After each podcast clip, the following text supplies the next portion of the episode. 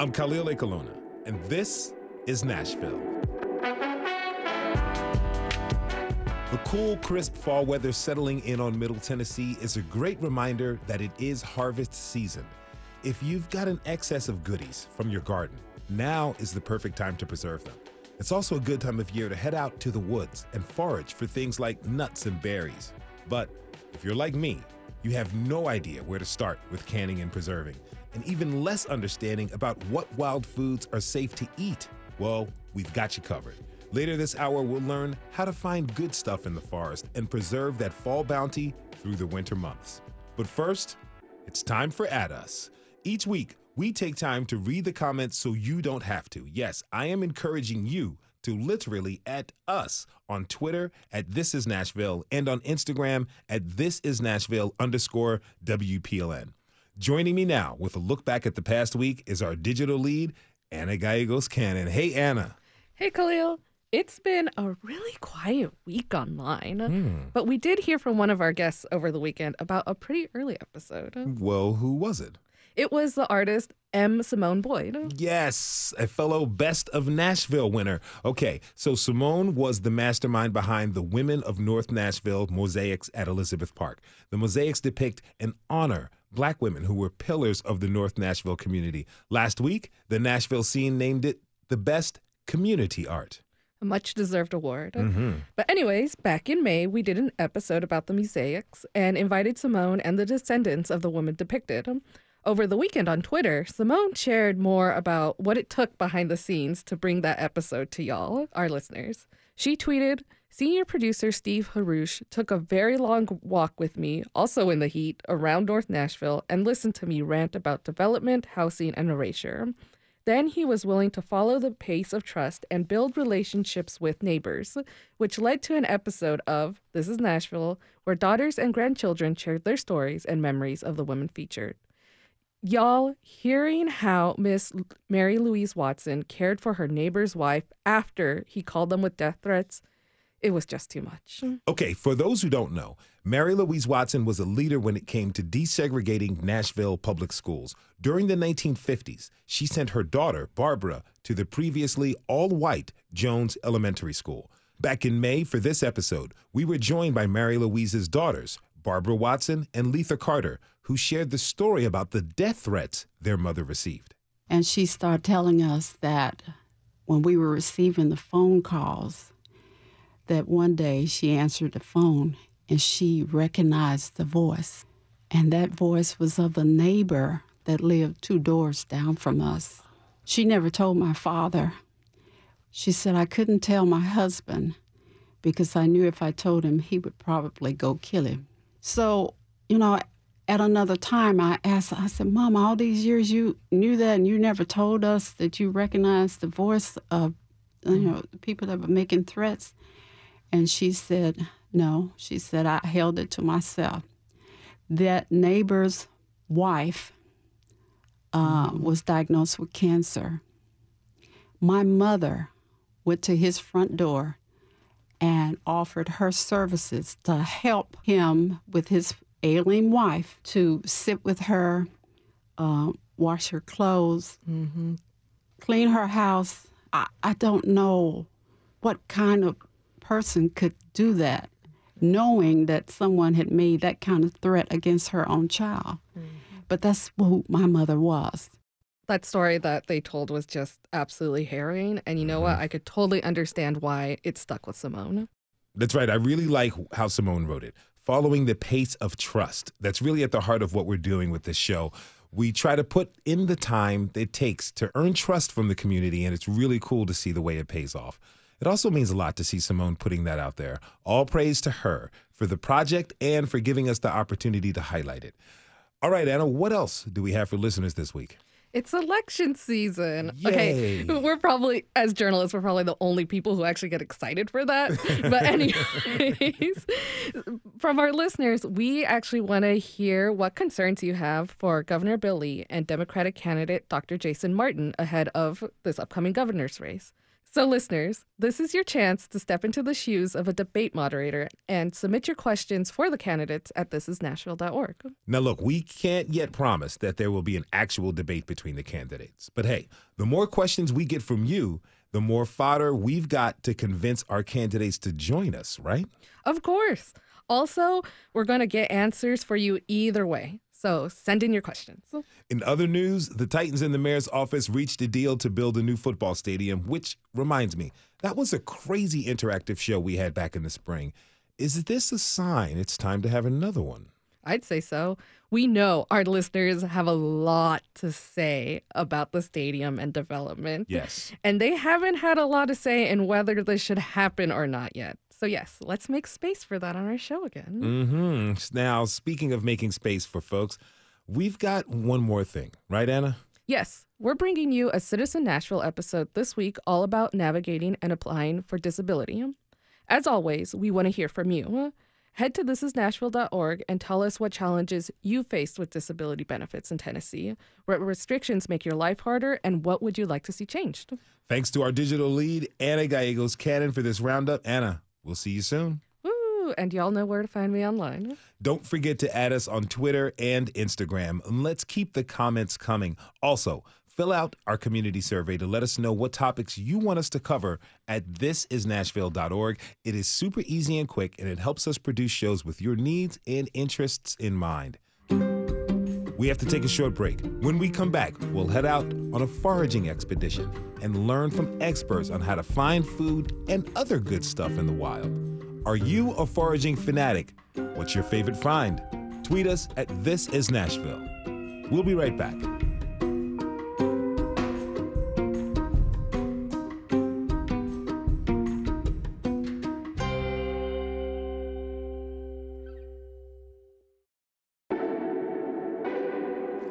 Khalil Ekulona, and this is Nashville.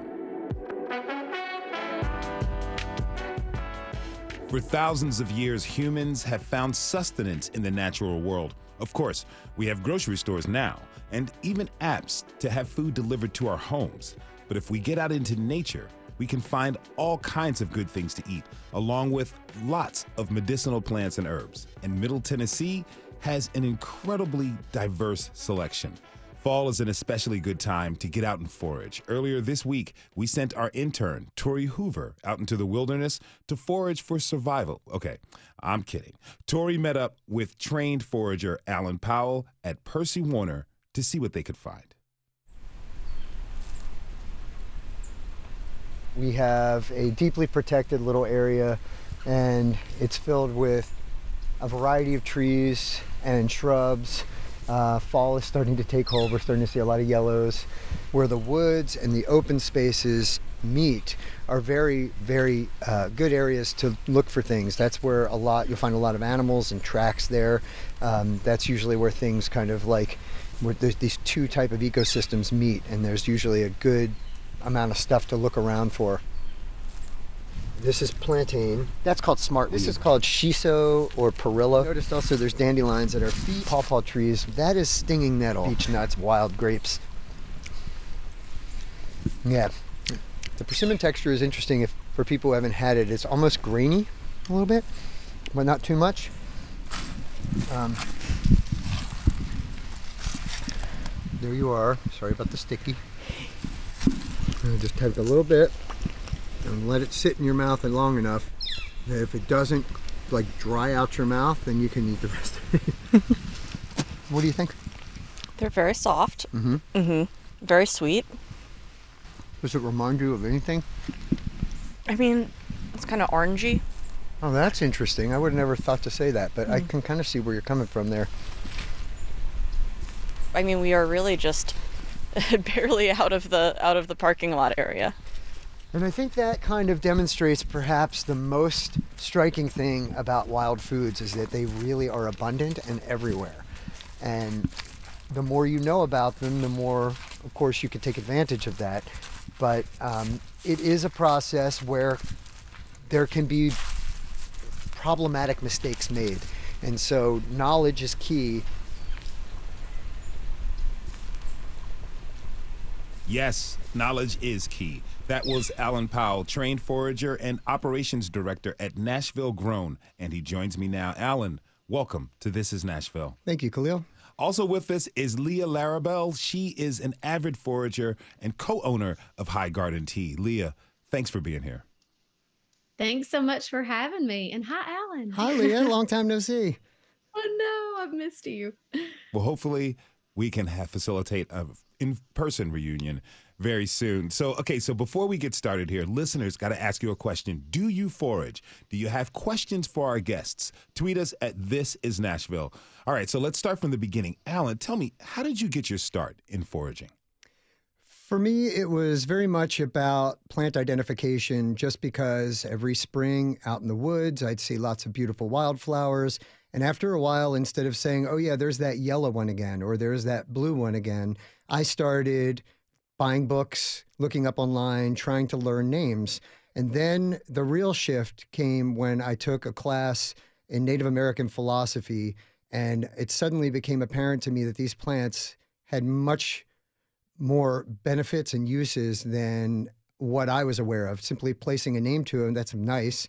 But if I could then supplement my diet and my medicine cabinet with the things I saw, I thought that would be good. So I started a lot of like I, I, surround myself with books and the internet, and I just do a lot of photographing, bringing home samples, trying to understand what I'm looking at. And then I went to a formal class um, at the Tom Brown Tracker School up in New Jersey. And when I was there in the intro to edible plants, I realized I could have taught that section in the intro class. Mm. And so that kind of really put me on a confidence uh, binge where I came back and I started offering what I was seeing to the chefs that I knew. So you founded this local food hub called Nashville Grown to help connect farmers and restaurants. So how does that work exactly? The simple version is that there is an online ordering system. Chefs can open an account, go on the ordering system where farmers around that work with us will be posting their products for sale. And then it's just like online shopping for anything. They just put things in a shopping cart and confirm their order. And then it's my job to get all the stuff that was ordered from many restaurants. So tomorrow's a delivery day, and we're going to do 32 deliveries. Mm. So I have to pull all of that stuff together. Like right now, while I'm here, it's coming into our kitchen. Uh, I also have an employee out picking it up from farms, and then we reorganize it to go out on distribution to those who ordered it and and then of course I have to collect the money from the people who buy it and then redistribute that back out to the farms. Now, what's the difference between foraging for restaurants and foraging for personal use? The primary difference is volume, I would mm. say, hmm. more than anything else. I mean, there is no doubt that chefs are oftentimes more creative than most of us in the kitchen. And so they have a particular interest in finding unique products so that they can kind of set their menu apart and set their own skills apart. And so when I'm out there looking, I'm sometimes picking things that I personally don't like to eat, mm-hmm. but they like the flavor of, or something that uh, that I can find plenty of for myself, just being a single eater. But if they're supposed to be serving a dish to, let's say, you know, 20 or 30 tables a night, and some of those are going to order that dish for the whole week, then there's a lot more volume that has to be picked for them. And so that's a big difference. Now, Leah, how did you get into the craft? Um, mine began in a personal health journey. I had a long long time long struggles with some um, urinary and stuff issues and modern medicine did not have any answers for me and so at about age 18 i found an herbalist who would take me under her wing and she taught me herbalism and I finally found relief that I hadn't found in 18 years. Mm. And so it was never a question of if herbs worked, they just did. And so I was finding myself buying herbs and buying herbs from Oregon and Washington, you know, so forth. And I started studying deeper because you just can't help but do that when you find these things you love. And I studied with a man, actually, his name's Daryl Patton, and he was like following a squirrel around the woods. And he was like, and this and this and this. And then just my mind blew open and exploded with the realization all of these things that I need for my health are right here at my feet. I don't need to go order from these states far away and through the mail system when I'm standing right next to these little medicinal miracles. And so I that was I guess 20 years ago or more, and I've never stopped. And so, and I like Alan, once you find something that you love, you can't help but want to share it with everyone. And beyond the medicine, I found a deeper relationship and community in the wild and filled parts of myself that had been um, empty for a long time by getting out there. Was there a particular lesson that really stood out to you? I think we've isolated ourselves um, to you know we're in these four walls and we drive our cars and we get fast food and go to the grocery store and put ourselves in this state of self-induced isolation and there's this sense of kind of like loneliness and like there's something wrong but i can't figure out what it is and it's these deeper skills that we've had forever since the beginning of our time. And our culture is slowly losing this. This is a new phenomenon that isn't sustainable. And so we're losing these skills that we need and our instincts know that we need. Mm. And so getting out, we don't necessarily have to. In the beginning, foraging sounded intimidating to me. Like, I can't make a whole meal you don't have to make a whole meal. It's just starting to identify these plants and establish relationship with them again and be like, I can make acorn flour. I do know that I can eat that pecan straight out of the hole and I know how to crack it. Just the most basic thing starts filling these voids that you know but you don't know that you have. Mm. There's so much more to foraging than just eating. Now, High Garden Tea offers a wide range of teas and tinctures. So how how do you go about choosing what to forage for your business? Mm, I try to support as many local growers as possible. Um, like we're working with the Appalachian Beginning Forest Farmer Coalition and their herb hub, and then we do have to supplement. And honestly, what I forage for, because we do have larger volume, are the things that I can't find. Like I forage my own perilla or shiso um, our own spice bush, things like that. That's kind of what we forage for because, like Alan's talking about, it's larger scale. Mm-hmm. Um, and so now I forage for all the stuff for my own home apothecary. It's 100% foraged by me. all right. Okay. So let's say I'm taking a hike through the park. What wild mm-hmm. foods are out there right now to forage? Alan, can you give us some, some examples of what we would see? Well, you know, I was out there yesterday and we saw, first of all, it's fall. So we saw a lot of nuts. And uh, Leah just mentioned acorn flour. but we do have a variety of different nuts here that include the hickories. Uh, we also have beech nuts. And um, of course, the one that's largely missing from the ecosystem these days is the chestnut, which was an immense food source for both humans and animals for hundreds and hundreds of years, probably thousands of years but um, it's largely missing because of the disease that took out most of the population in the U.S. Are any of these easily identifiable? Well, I think most people would certainly recognize like an acorn. You know, nuts are easy to spot.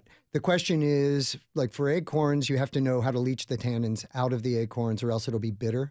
What uh, can you talk about that process real quick? Uh, it's actually relatively simple. Tannins are water soluble, so if you were to take, if we went back a couple hundred years and observed what was likely happening amongst indigenous peoples, what they were probably doing is cracking their nuts open, breaking them into somewhat smaller pieces, sitting them in a mesh bag in a creek or spring that over time the tannins are just leaching downstream.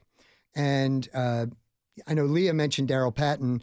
One of Daryl's great I don't know if it was his idea, but he spreads it around a lot. And it's a brilliant idea. If you put that same bag of acorns in the back of your toilet tank, which, by the way, people is all clean water, um, it hmm. slowly but surely leaches those tannins out. There are shortcuts. You can use a blender to get a slurry, which releases more tannins more quickly. Some people also cook the nuts down in several changes of water. So there's it's not hard, but it does take a little knowledge and some time. Okay, the back of our toilet tank is clean, but we do want to be sure that we're clear of infection eh, because flu season is here.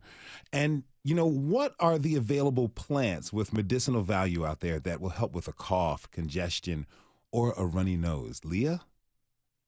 Oh, so much. And at all times, that's the thing is every moment of every day there is medicine near you. You just need to know where to look. And um, so right now there's like he'd mentioned Gallant had mentioned the beautiful yellow. There's goldenrod, and that helps to dry the drips. Um, you would simply boil the leaves and the top flower parts. And a lot of the pollinators have gotten the lovely pollen from them already. And that is something when we're foraging to consider the other wildlife, our wild neighbors, and when they may, may need it because they don't have grocery stores to go to. So being sure to do ethical wildcrafting. Um, but the goldenrod's wonderful to dry the drip, something called ground ivy, or other people call it creeping Charlie. There's, I've not found a plant more powerful at drying up that post nasal drip and drippy sinuses pine needles. You can steam those and breathe in that steam to battle sinus infections. Believe it or not, pokeberries, if you know how to process them, are strong, beautiful lymphatic tonics. It's, I mean, I could go on forever. There's just, it's abundant medicine at all times. You know, so creeping Charlie, is that really something I can pick out myself? It's the the ground ivy or creeping Charlie. It's about the identification. You'd want to know for sure that you're grabbing that you're getting it. hmm But yeah, it's just this lacy little leaf that creeps along the ground. And once you see it, you're like, oh, that's like covering my lawn, or I see that all over the place. That's medicinal. Absolutely, it is. Now, what about collection? Is there a special method to foraging? I, Alan, can I take this for a second? Yeah, please do. Yeah. Um, I um, this is something I'm really, really passionate about, and that is because um, when folks were doing a lot of foraging back in the day, indigenous folks and stuff, the relationship that they had with the wild was a beautiful and very connected one. And like I'd mentioned, we've kind of isolated ourselves, and we are coming from it's just truth, a little bit of a consumerism, a consumer culture.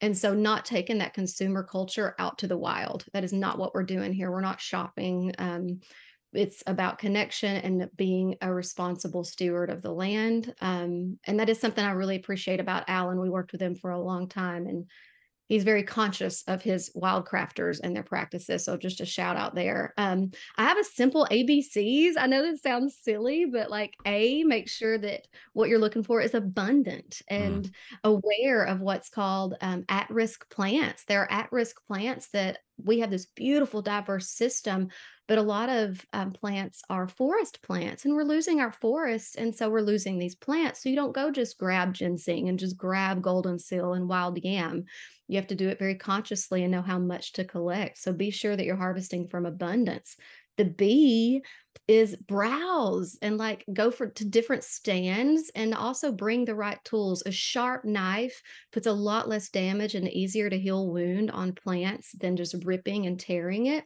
and the C is a confident ID. Make sure you know what you were gathering.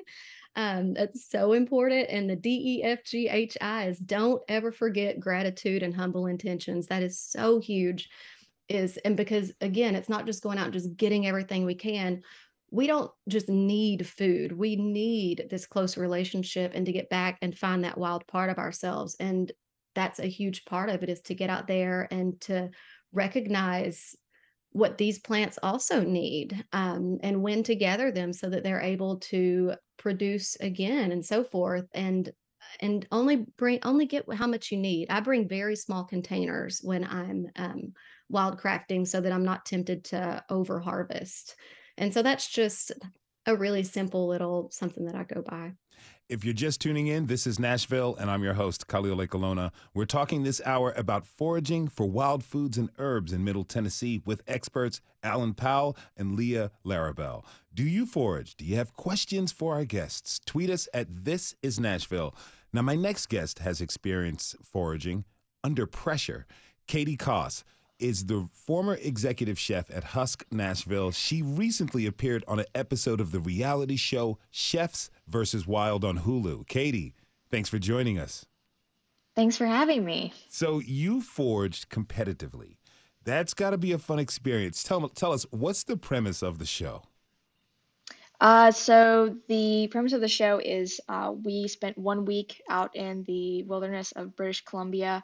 They didn't tell us whether we were having uh, going to be dropped in fresh water or salt water, and we had exactly 96 hours to forage everything that we needed to make a three course meal.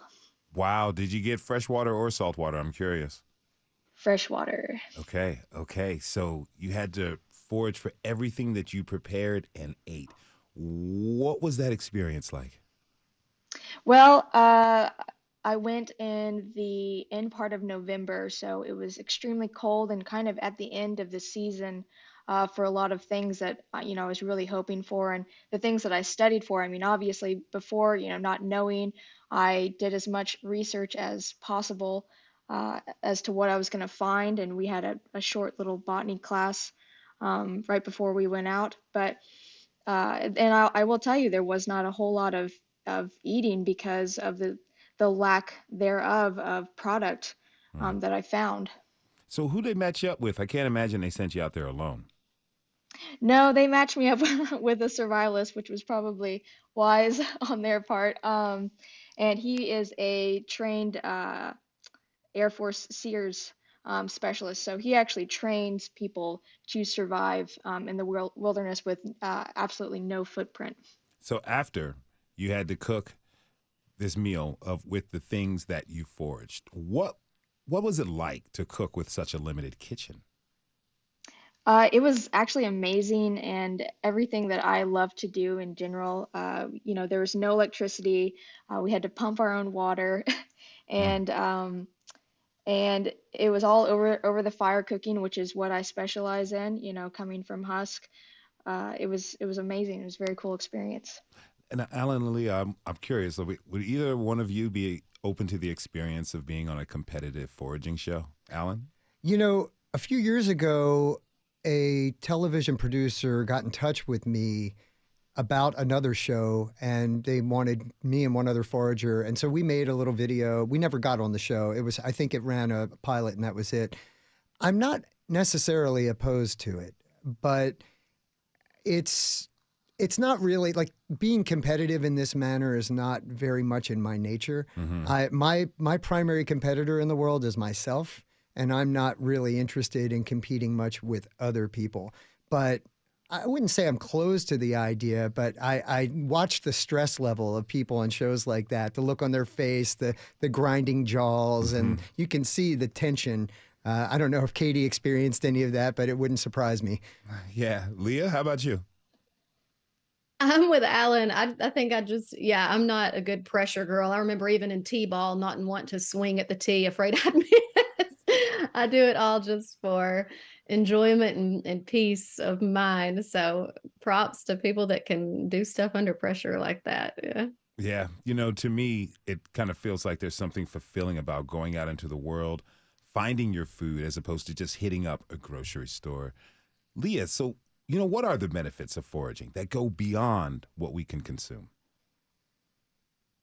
There's it's so many. I'm going to have to rein myself in here. So obviously it's um most of our veggies at supermarkets and so forth are on basically life support of fertilizers and God knows what. And I mean, a lot of local farmers are growing um, sustainable way, sustainable ways and regenerative soil practices and so forth. So thank goodness. But weeds, what we call weeds and everything, these are not on life support. These are growing exactly where they want to. And they are packed with easy to assimilate vitamins and minerals, and they are just ready to nourish us. And they're having to adapt to modern toxins and environmental stressors just like us. So they have these medicinal constituents that are adjusting to these stressors that our bodies can also recognize. So we're getting food and medicine when we're consuming these things that are just sitting there like chickweed is just waiting to be eaten. I don't go to the store and buy spinach, I eat chickweed.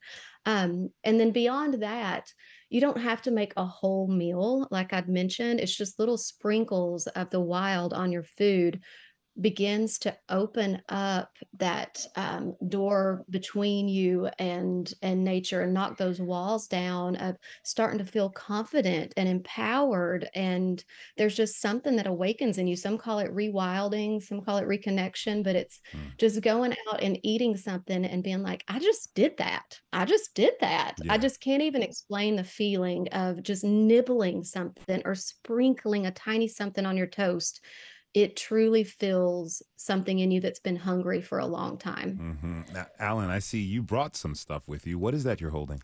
Uh, this is a passion fruit, or it's sometimes called a maypop. But Tennessee has two state wildflowers, and one of them is the passion flower. This is the fruit that forms on the plant after the flower gets pollinated, and it's very tropical-like. Uh, the the internal structure, the part that you eat, is very much broken down like a pomegranate in the sense that it's a seed surrounded by a little sack of goodness. And I brought them in hopes that you'd be willing to step out on a limb and give it a shot. Shh, You, know me. I'm down. You just have to squeeze that, and this the middle will come out, and Oh, then you man. just suck it out of there. Okay, here we go, y'all. Mm. And also comment on the smell because Mm. it smells really interesting. It smells wonderful. This is actually delicious.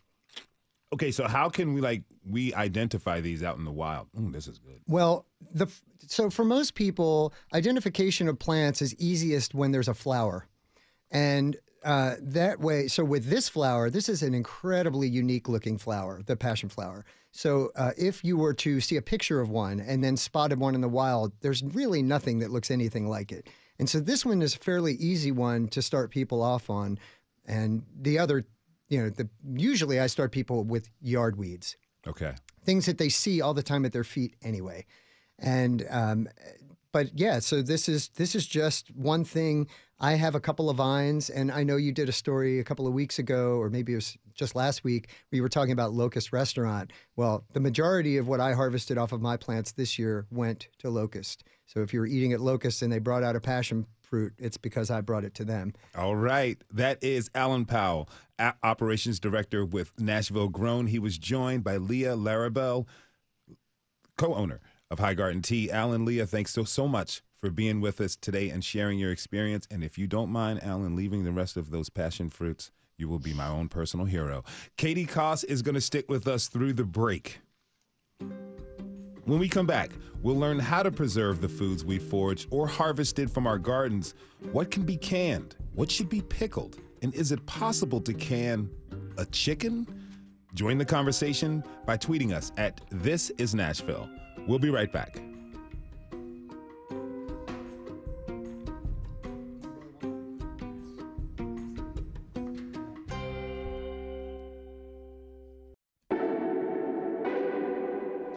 Khalil Ekulona, and this is Nashville. I imagine that for businesses that sell mason jars, things are looking pretty good right now. Why? Not only can you serve cocktails in them, it's canning time. It's the time of year when people who've toiled all spring and summer in their gardens are now, sorry for this impending pun, enjoying the fruits and veggies of their labor. Depending on the method, it can be a fairly intricate process that involves more than just stuffing some peaches into a jar and sealing them. Here to give us some how to's and don't do's is Elizabeth Sanders. She's an expert preserver and the director of the UT TSU extension. Elizabeth, thank you so much for being with us and welcome to This is Nashville. Hi, Khalil. Thanks so much for having me. It's a pleasure to have you with us. So, you know, tell me, how does canning and preserving, how does that fit into the work you do? Sure. So, with us being a part of the Agricultural Extension Service, which is present in every state across the nation, and here in Tennessee, we're in every county across the state, we uh, teach people how to use the resources that agriculture provides us. So, a large part of that is what comes out of our large commercial farms to what comes out of um, a small herb garden or uh, little hydroponic uh, systems that we can have on our rooftops and balconies here in the city. Um, you know, if you've grown anything like a tomato or even a cucumber, you can eat it as soon as it's ripe, you know, pretty quickly if you just have a couple. But if you have more than that, you will quickly find that you are um, have way more than what you know what to do with. And so that's really where preserving comes in hand. What makes it a good skill to learn? Oh my gosh, it's it's an opportunity for in many facets to utilize the resources that we have available when they're available. It's a great way for engaging family members to uh, to pass down generational recipes and practices and whatnot. And also, it's a lot of fun, not to mention, it gives one an opportunity to really have more of an impact and hands on um, engagement with what they're putting into their bodies, what they're consuming. So, if you're trying to be mindful of salt content or sugar content, or there's just a lot of allergies and you want to make a lot of things um, in bulk, uh, that's canning is one of the best ways that you can do that. Katie Coss is still with us. Now, Katie, you were the executive chef at Husk, but before that, you ran their preservation operations.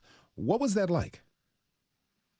Uh, that it was amazing. I actually got my certification through UT, um, and I mean it. It was everything that we did throughout the summer and throughout the wintertime is is constantly canning, constantly trying to keep our larder uh, stocked um, because all of the amazing farmers of of Middle Tennessee just you know they would bring us an abundance of product and sometimes we we didn't always have um, you know the right timing to to sell all of it so um, we would preserve it and save it for uh, another week now listeners join the discussion tell us what you are hoping to harvest and preserve from your garden this fall tweet us at this is nashville now now katie what are some of your favorite foods to preserve this time of year this time of year um Honestly, I really love to I don't know. I I mean, I it kind of depends on what we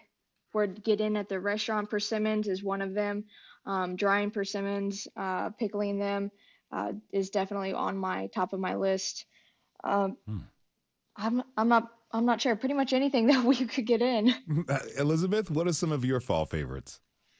I would say um, soups are one of my favorites. I am a soup girl, and so um, whether that be vegetable soup with things that were left over, um, just from the garden and the you know the summertime you're trying to find ways to use those or you know using one of those favorite recipes and um, that makes a really quick meal to put together um, on a busy day if you're if you're a working individual so i would say that it is soup season and a perfect timing to uh, to bring out those pressure canners and preserve that all right, so let's talk about the methods of preservation. Elizabeth, let's start easy. For the novice, what is the easiest way to preserve our food? Honestly, using the freezer. You know, simply putting thing blanching your vegetables really quickly um, just boil in some boiling water for 30 seconds to a minute pulling them out putting in some ice water and then um, letting them them dry off just a little bit tossing them into a ziploc bag. That's the easiest way to preserve with the least amount of equipment. Um, we are very fortunate to have access to freezers in most common households and so that's the easiest way for sure. Okay so after freezing what is next up? From the yeah, so from there um, would be drying. Um, most most ovens nowadays actually have a drying setting, and the main thing is that it's got a constant flow of air going while also being gently heated. Um, really want to make sure that we're drying things out appropriately. Um, there, so it just takes just a little bit extra knowledge there to make sure you when it's safe uh, for something to be put away after being dried. But you can also purchase a dehydrator from most um, most stores or online, and it's very simple. You just slice things up pretty easily, um, small pieces, and then let them dry for usually eight to 12 hours, depending on how large and what you're actually preser- drying. And uh, that's that's ne- the next one. It just requires a little bit extra uh, equipment. Now, can you explain what the water bath method is? Absolutely. Um, I would say water bathing is pretty easy. It's just a pot of boiling water. The main thing is to make sure that you've got an inch of water above um, your jar. So if you're you know, canning in quart sized jars or pint sized jars. You just have to make sure that your pot is large enough. Um, and then making sure you follow those tested recipes to make sure you're boiling it for the appropriate amount of time. Now, how about canning, pressure canning specifically? Katie, is there any special equipment needed for that? Yeah. Oh, yes. You need a pressure canner. yeah, it makes sense.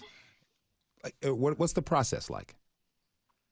Uh, pressure canning is a lot different. So uh, essentially, um, you know, you are able to can things with uh, lower acid or no acid. So uh, you don't really have to worry about your pH level. So you just need a pressure canner and you need to um, decide whether you're going to hot pack or cold pack. And then uh, just, it's all about time.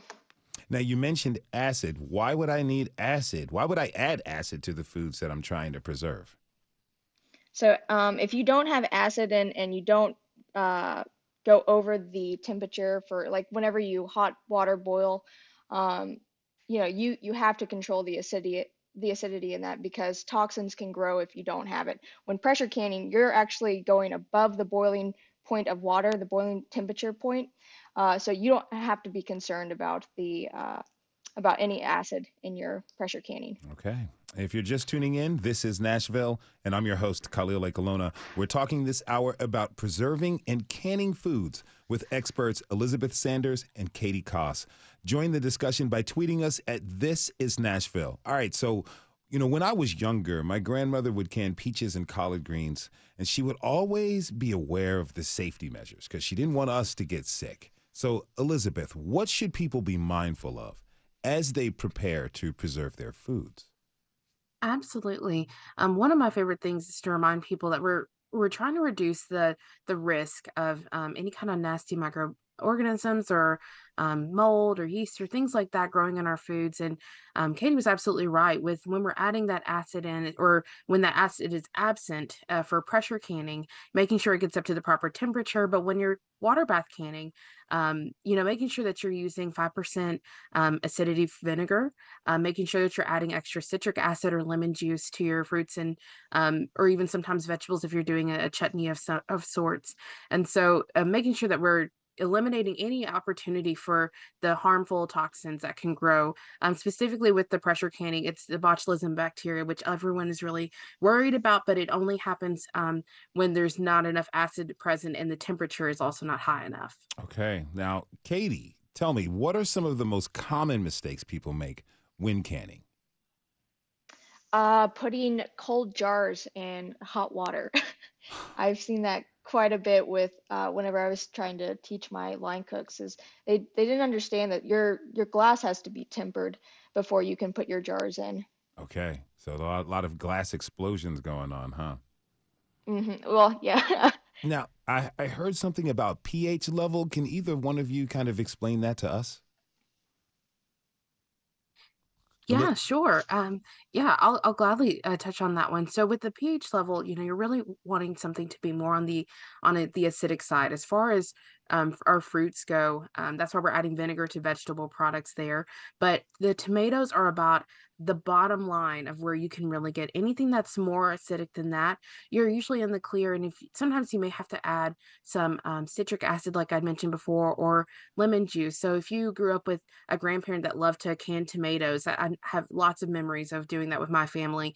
Um, it was always mindful if you wanted to water bath those instead of having a pressure can which takes more time and processes making sure to add in that citric acid or lemon juice was really important once again to eliminate the opportunity for those nasty bacteria that we don't want growing in there uh, to thrive. All right. Now, Elizabeth, I understand that you have a canned butternut squash Alfredo recipe that sounds really, really delicious.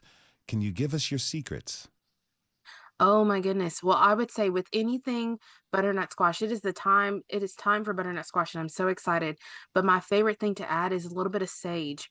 That is one of my favorite herbs that goes right alongside um, butternut squash for sure. And it's one of the things, there's so many ways that you can preserve it. And if you don't have a pressure canner to go through that process, my favorite way to preserve it is actually to go ahead and roast it. And then after it's come out the oven and cooled down to room temperature, pop it in a Ziploc bag and put it in the freezer. It makes it so, so delicious to add to a hash or to throw in the blender with some chicken broth or vegetable broth and all your other herbs and spices, um, a little bit of Parmesan and cream, and toss right over some noodles. How long will it keep in the freezer? in the freezer you can look at at least about um, six to nine months for sure you can go past there's a lot of things that go into consideration how good how long things are going to last as far as how full is your freezer how often is the temperature changing inside um, you know how is it preserved? Did you suck all the air out of the bag before you put it in there? You know keeping it from freezer burn. So with that we would definitely say at, at least nine months but it may be good past that. Okay now katie got a question for you. What's the weirdest thing you've ever canned? Uh, I I guess chicken would probably be one of them. Um, and it's something that people don't kind of think about doing very often. I mean, you definitely see, um, you know, the the canned soup and now canned chicken noodle soup, but actually, um, uh, pressure canning your own proteins is is something that is actually very common to do. I first kind of got into it um, seeing the Mennonite women do it, and uh, and then after that, I I was like, that is actually the perfect thing to uh, to put in my larder is is um, processing your own proteins. So you, when you say chicken, you mean the whole thing, right? Yes. So you can and you can you can butcher it. Uh, you can obviously you know and you can do it raw or you can cook it, uh, whichever way. But yes, you can actually leave the bones in. Okay. Real important question is, how does it taste? Oh, it's delicious if you do it correctly. okay, so you're a chef. What are some canned chicken recipes that you like to work with? Um, I well, I just like to stick to the basics, you know, especially in Middle Tennessee where I have the most amazing uh chicken farmers. Um, so just chicken stock, uh you can throw lots of herbs in there, um, and some garlic and and just keep it keep it as basic as possible. So it's that perfect time you take out your canned chicken from last year, a few months ago, to make chicken noodle soup because it is soup season, right? It is absolutely. Okay, how big of a jar are we talking? Because I can, when I imagine a chicken in a can, that's a pretty big jar. Uh, yeah, so if if you're doing, you know, half chicken or whole chicken, you you need at least a, a half gallon jar, um, which means that you need a, a bigger size pressure canner than what you would typically find in your home cook. Um, but once again, I did this in uh, my restaurant, so we had in some pretty big equipment for that. Okay, now you both are giving me some really wild ideas. Elizabeth, what advice do you have for people who are thinking about getting started like me? Yeah, one of the biggest things uh, and pieces of recommendation I have is make sure that you're using tested recipes. Um, we're very fortunate with um, being a part of the cooperative extension system to not just rely on what University of Tennessee and Tennessee State provide, but the information that we can um, pull from other universities across the nation that have, have tested these recipes to make sure that they're safe. And we get a lot of questions. What if I have, you know, my grandmother's recipe? Um, you know, if you have any questions, give your extension agent a call oftentimes it's just altering some of those herbs and things um, to you know to get the flavor you're looking for while making sure that you're following all the tested methods um, water you know water bathing or blanching your vegetables before freezing or using that pressure canner so use tested recipes and call your extension agents The internet can sometimes be dicey.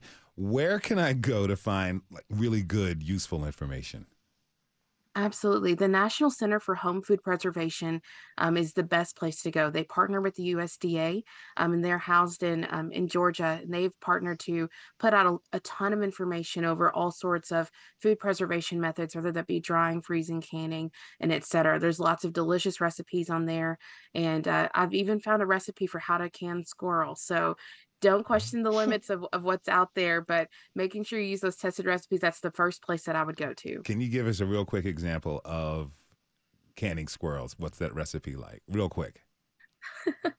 it's very similar to canning chicken actually you know of course if you're if it's it's a whole thing if you're hunting it yourself but um, cooking it before adding your herbs uh, usually you kind of lightly use your herbs whenever uh, doing some of that pressure canning as they, they can change flavor a little bit but putting it into your jar with lots of broth and then processing that for about 90 minutes in your pressure canner Okay. Now, Katie, aside from practical reasons, what do you love about preserving foods?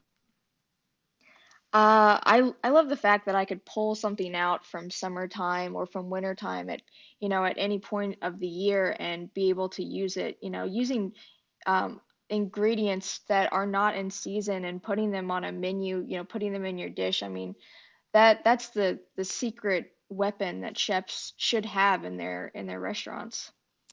Would you say it's therapeutic? Absolutely. Now, you know, my idea of like preserving is throwing things in a Ziploc bag and throwing that in the freezer.